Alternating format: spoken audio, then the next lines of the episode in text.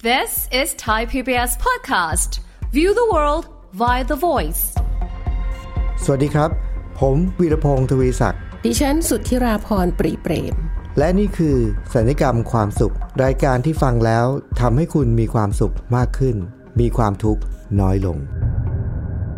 คุณผู้ฟังครับ ในช่วงเวลาที่ผ่านมาเนี่ย เราจะได้ยินประโยคอยู่ประโยคหนึ่งที่คนกลุ่มหนึ่ง มักจะพูดกับคนอีกกลุ่มหนึ่ง เป็นคำที่ได้ยินบ่อยมาก แต่ว่าได้ยินแล้วเราจะรู้สึกยังไง มีความคิดเห็นยังไง หรือทำให้เกิดปฏิกิริยายังไงเนี่ย ก็ค่อยว่ากันอีกทีหนึ่ง ประโยคที่ว่านี้ก็คือ ไอ้เด็กสมัยนี้ นี่เลยครับพี่อ้อย ค่ะ ได้ยินไอ้เด็กสมัยนี้แล้วรู้สึกยังไงฮะ ได้ยินบ่อยนะคะ เออช่วงนี้ได้ยินบ่อยใช่ไหม ใช่ค่ะ แล้วก็ แล้วก็มันฟังแล้วเป็นคำพูดเหมือนกับว่า ไม่ค่อยพออกพอใจอ่าว่าเด็กสมัยเนี้ยอาจจะมีพฤติกรรมอะไรบางอย่างที่ไม่โอเคอ่ะ ใช่ไหม ใช่ เออส่วนใหญ่จะประมาณนั้นนะ ใช่ค่ะ แล้วก็คนที่พูดแน่นอนเลยไอ้คนที่พูดคำว่า ไอ้เด็กสมัยนี้เนี่ย แสดงว่าคนที่พูดเนี่ย ค่ะ ไม่ใช่เด็กสมัยนี้แน่ ไม่ใช่ อ่า แล้วเด็กสมแล้วเด็กสมัยนี้ก็บอกว่า คนที่พูดอ่ะ ไอ้มนุษย์ลุ ง ไอ้มนุษย์ป้านั่นแหละ มาว่าเขา อ่าวันนี้เนี่ยผมนึกถึงคำนี้เพราะว่า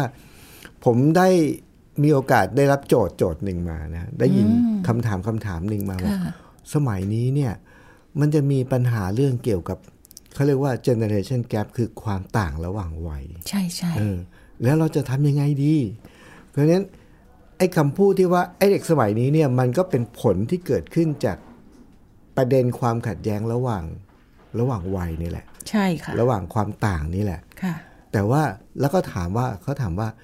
เอ๊ะ แล้วเราจะจัดการยังไงกับมัน นะ นะฮะผมเชื่อว่าตอนนี้เป็นตอนที่ผู้ฟังพอได้ยินปุ๊บเนี่ย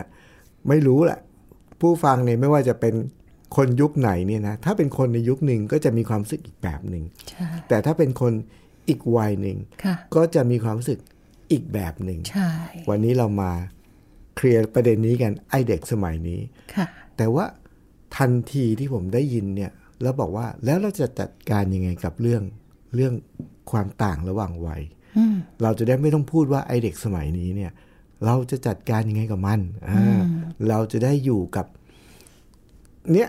ทุกยุคทุกสมัยแบบ แบบไม่ขุ่นมัว ใช่ค่ะ ผมนึกถึงอะไรรู้ไหมพี่อ้อย ค่ะ ผมนึกถึงประโยคประโยคหนึ่งครับ เป็นประโยคในภาษาอังกฤษนะฮะ อืม ซึ่งเราได้ยินบ่อยมาก เหรอคะ สมัยเนี้ยเราได้ยินบ่อยมาก เวลาที่เราเดินทางเนี่ยสำเนียงผมอาจจะไม่ค่อยจะเท่าไหร่นะ แต่ว่าจะพยายามเรียนแบบที่เราได้ยินมา นะ เวลาบางครั้งเนี่ย เราเดินทางโดยรถไฟฟ้า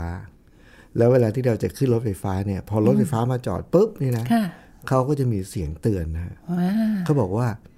please mind the gap between train and platform อ๋อค่ะ ใช่ไหม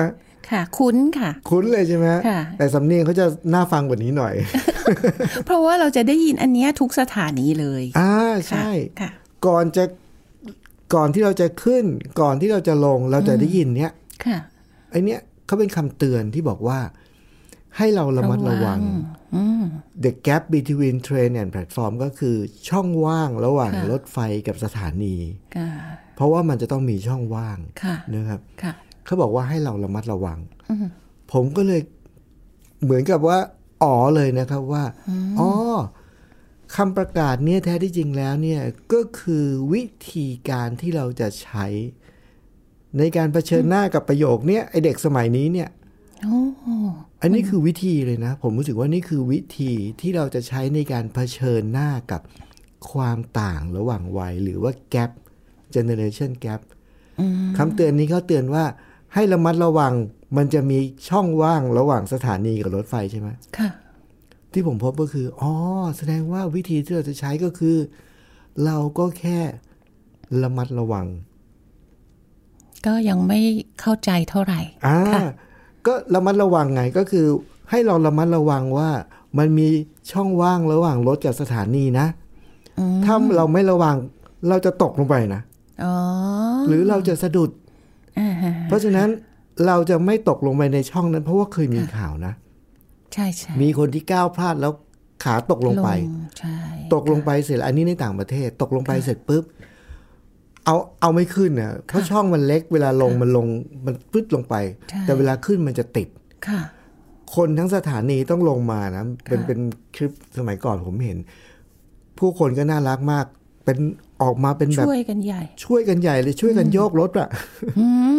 จนกระทั่งมันมีช่องว่างที่มันใหญ่ขึ้น พอ แล้วเขาก็เอาขาขึ้นมาได้ โอ้ ที่ตกลงไปเพราะอะไรเพราะไม่ระวัง ไม่ได้ระวังค่ะ คือถึงแม้จะมีช่องว่าง อืม แต่ถ้าเราระมัดระวัง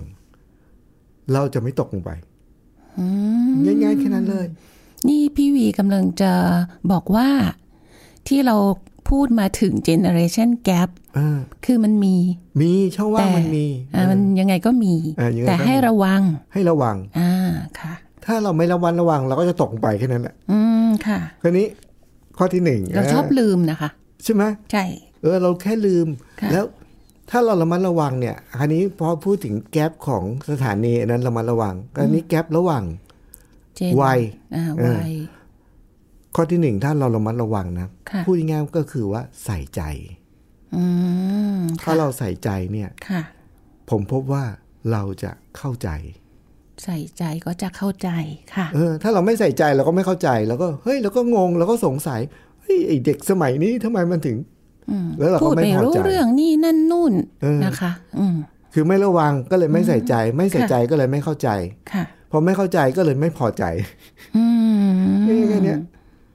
พอเรา ค่ะ ไม่ใส่ใจรู้เอ้ยไอ้เด็กสมัยนี้สมัยมันนี่อย่างเงี้ยแล้วผมมาลองยกมาประเด็นหนึ่งเลย อ่า ค่ะ ตอนนี้เด็กสมัยนี้เนี่ยนะนักเรียน สมัยก่อนพี่อ้อยเป็นนักเรียนนะ อืม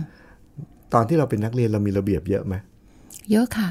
อย่างเช่นระเบียบ เค อะไร ย บ้าง เคยเป็นนักเรียน เอ้ยเค ย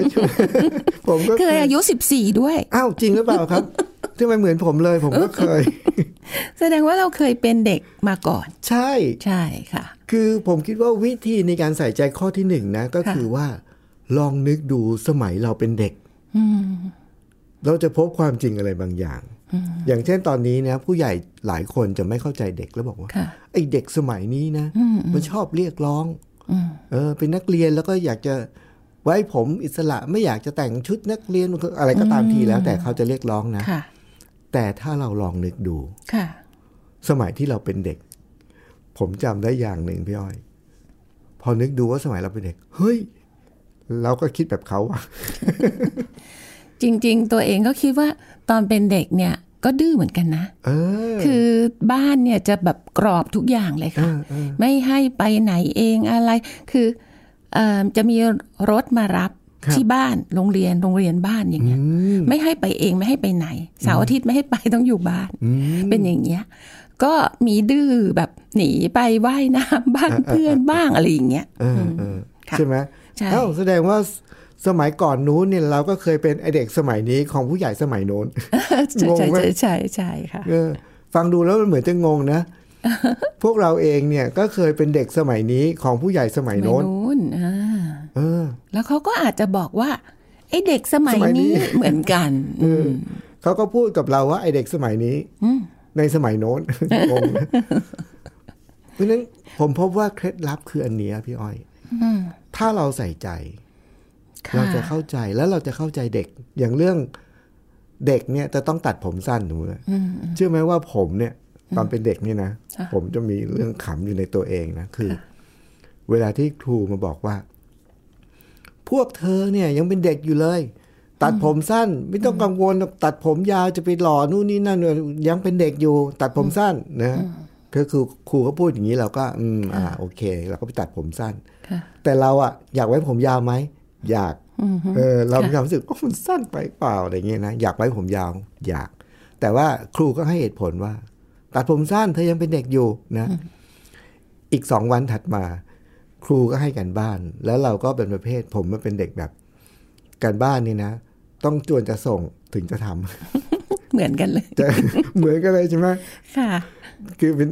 แล้วเราก็จะดองไว้ก่อนนะ ใช่ค่ะ ถึงเว คุณ ลาก็เล่น สมบัติพิเศษมากเลยค่ะ เออ ไม่ใกล้เวลาแล้วก็ไม่หยิบค่ะ มันเนี่ยมันไม่มันไม่เกิดแรงบันดาลใจอะไรเงี้ย ค่ะ แล้วก็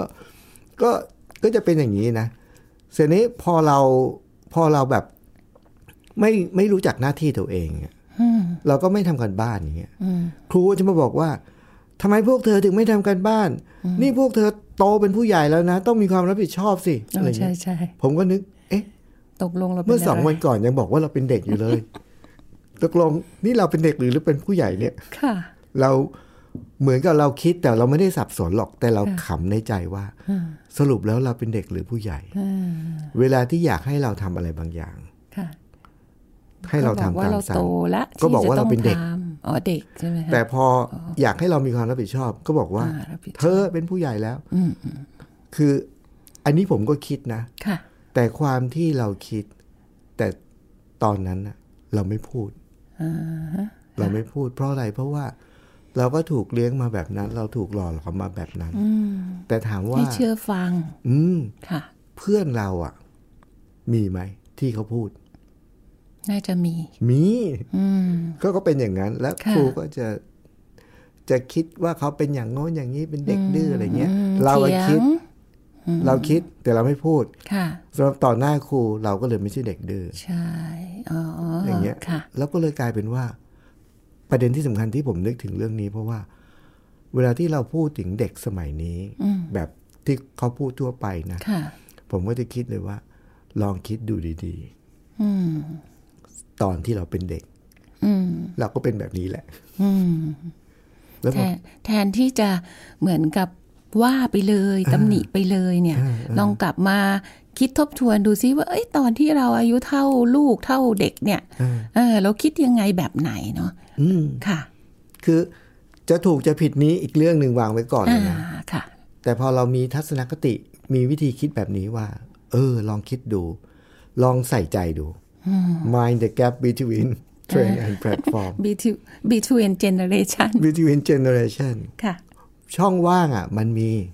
แต่แค่ใส่ใจ ค่ะ พอเราใส่ใจเราคิด เราจะเข้าใจแล้วเรามันก็จะไม่ขุ่นมัว ไม่ขุ่นมัวการสื่อสารที่ออกไป มันก็จะเปลี่ยนแปลงไป อ่า ค่ะ ใช่ใช่ ค่ะ หรือมันจะมี พี่อ้อยเคยมีประสบการณ์เกี่ยวกับเรื่องกฎระเบียบในโรงเรียนไหมเรื่องอื่นอีก เรื่อง กฎระเบียบในโรงเรียน เข้ม เย งว อะ ด ค่ะ มากไหม ถ้าเมื่อกี้เอ่อพี่วีพูดเรื่องเด็กผู้ชายตัดผมสั้น เออเออ เด็กผู้หญิงก็เหมือนกันนะคะ ก็คือเขาจะให้ติ่งหูใช่ไหมคะ เออเออเออ นี่ค่ะมัธยมปลายค่ะ เออ ติ่งหูค่ะ แต่ข้างหลังไอ้ย้อยไปอย่างนี้เลยค่ะ คือครูเดินผ่านไปด้านหน้าเนี่ยเขาจะเห็นว่าเราผมสั้นแค่นี้ เออเออเออ แต่ถ้าถ้าดูข้างหลังเราจะเห็นว่ามันยาว เออ นี่เลยค่ะ อย่างนี้เล ย้อย ย เลยค่ะ เพราะฉะนั้นเอาเข้าจริงๆเด็กก็จะเป็นก็จะมีเทคนิคอะไรต่าง ๆ นะ สารพัดอย่างค่ะ หรือว่ากระโปรงอะไรอย่างเงี้ยต้องยาว แล้วเราก็จะอ่าซื้อกระกระโปรงยาวมาค่ะ แล้วเราก็ใส่ในโรงเรียนน่ะเราก็จะปล่อยให้มันยาว พอเวลาเราออกนอกโรงเรียนนะคะ เราก็จะหมวนขอบ เอ อเออ มันสั้นขึ้นมา ใช่ป่ะก็ไม่เบานะ เนี่ย เนี่ยเราผมเชื่อว่านะคุณผู้ฟังลองนึกดู ถ้าเรารู้สึกอะไรบางอย่างเกี่ยวกับเด็กสมัยนี้ ที่เราไม่พึงพอใจอะไรบางอย่างเราไม่ชอบพฤติกรรมเขาหรือเราไม่เนี่ย ลองนึกดูแล้วเวลาที่หรือบางทีนึกไม่ออกนะ ให้ลองจินตนาการถึงวันที่เรานัดเจอเพื่อนเก่าสมัยเรียนมัธยม พี่พี่อ้อยสังเกตไหมว่าเวลาที่เราเจอเพื่อนเก่าสมัยมัธยมอ่ะ ค่ะ แล้วเราก็ไปกินข้าวกันเนี่ยเรื่องคุยจะมีอยู่แทบจะเรื่องเดียวเลย เรื่องอะไร เรื่องโรงเรียนสมัยเก่าคุณครู เอ๊ะ อ่าอะไรอย่างเงี้ยค่ะ ในโรงเรียน แล้วก็เรื่องวีรกรรมแสบๆของพวกเรา อ่าใช่ แค่นั้นเลย เป็นเรื่องที่คุยกันแล้ว แล้วคุยกันแล้วไง แล้วมันสนุกแล้วข ค่ะ ำขำอะไรขำตัวเองว่า เฮ้ย สมัยก่อนนี้เราก็ไม่เบาอะเนี่ย ประมาณแอบหลับในห้องเรียน โอ้ย ได้อะไรอย่างเงี้ย แล้วก็ดันสอบได้ที่หนึ่ง เห็นปะ ค่ะ เป็นอย่างนั้นเลย ค่ะ ลองคุณผู้ฟังลองนึกดูนะ ถ้าเกิดว่าคุณผู้ฟังเป็นผู้ใหญ่สมัยนี้ อ่า ผู้ใหญ่สมัยนี้ ลองลองนึกดู แล้วเราจะพบว่าแท้ที่จริงแล้วเราก็คือเคยเป็นเด็กสมัยนี้ในของผู้ใหญ่สมัย สมั โน้ ย น นู้น อืม แต่ความสำคัญมันอยู่ตรงที่ว่า มันจะทำให้เราอะเข้าใจ ค่ะ แล้วมันเป็นการความคิดแบบนี้มันเป็นการเติมเต็มช่องว่างอะทำให้ช่องว่างยังมีอยู่ไหมมี มี แต่เราไม่เดินตกลงไปในหลุมนั้นอ่ะ ค่ะ ก็คือว่า เราเจอพฤติกรรมบางอย่างแล้วเราจะไม่ขุ่นมัวแล้วไอ้ความเข้าใจนี่นะ พี่อ้อยรู้ไหมว่า มันจะเป็นวิธีในการประสานรอยร้าวแล้วเป็นวิธีในการแก้ปัญหาแล้วก็พัฒนาเด็กด้วย ค่ะ เคยมี ถ้าเราแบบว่าไม่พอใจแล้วเราก็ดุด่าว่ากล่าวตำหนิลงโทษ จะทำให้สถานการณ์แย่ลงกว่าเดิม ใช่ เคยมีครั้งหนึ่งครับพี่อ้อย ครูครูคนหนึ่งเขาใช้วิธีในการพัฒนาเด็กนะเขาเข้าใจเด็กสมัยนี้ ค่ะ แต่เขาจะไม่ใช้วิธีตำหนิมีโรงเรียนโรงเรียนหนึ่งฮะสมัยยุคหนึ่งเนี่ยเขาก็ตอนนี้ไม่น่าจะมีกฎนี้แล้วล่ะ ยุคหนึ่งที่โทรศัพท์มือถือมันเพิ่งจะเริ่มมาใช้กันนะฮะแล้ว ยึด ก็ มือถือป่ะคะ ใช่เขาเขาห้ามเอามือถือเข้าไปมาโรงเรียนนะฮะแต่ตอนนี้มันไม่น่าจะแล้วมันกลายเป็นอวัยวะส่วนหนึ่งไปแล้ว ในยุคที่เขายังห้ามเอามือถือมาโรงเรียนเนี่ย ก็มีเด็กบางคนก็เอามา ค่ะ ครูก็จะมีมาตรการว่า ใครที่เอามือถือมาเรียนนะ ก่อนเข้าเรียนต้องเอามือถือไปฝากไว้ในตะกร้า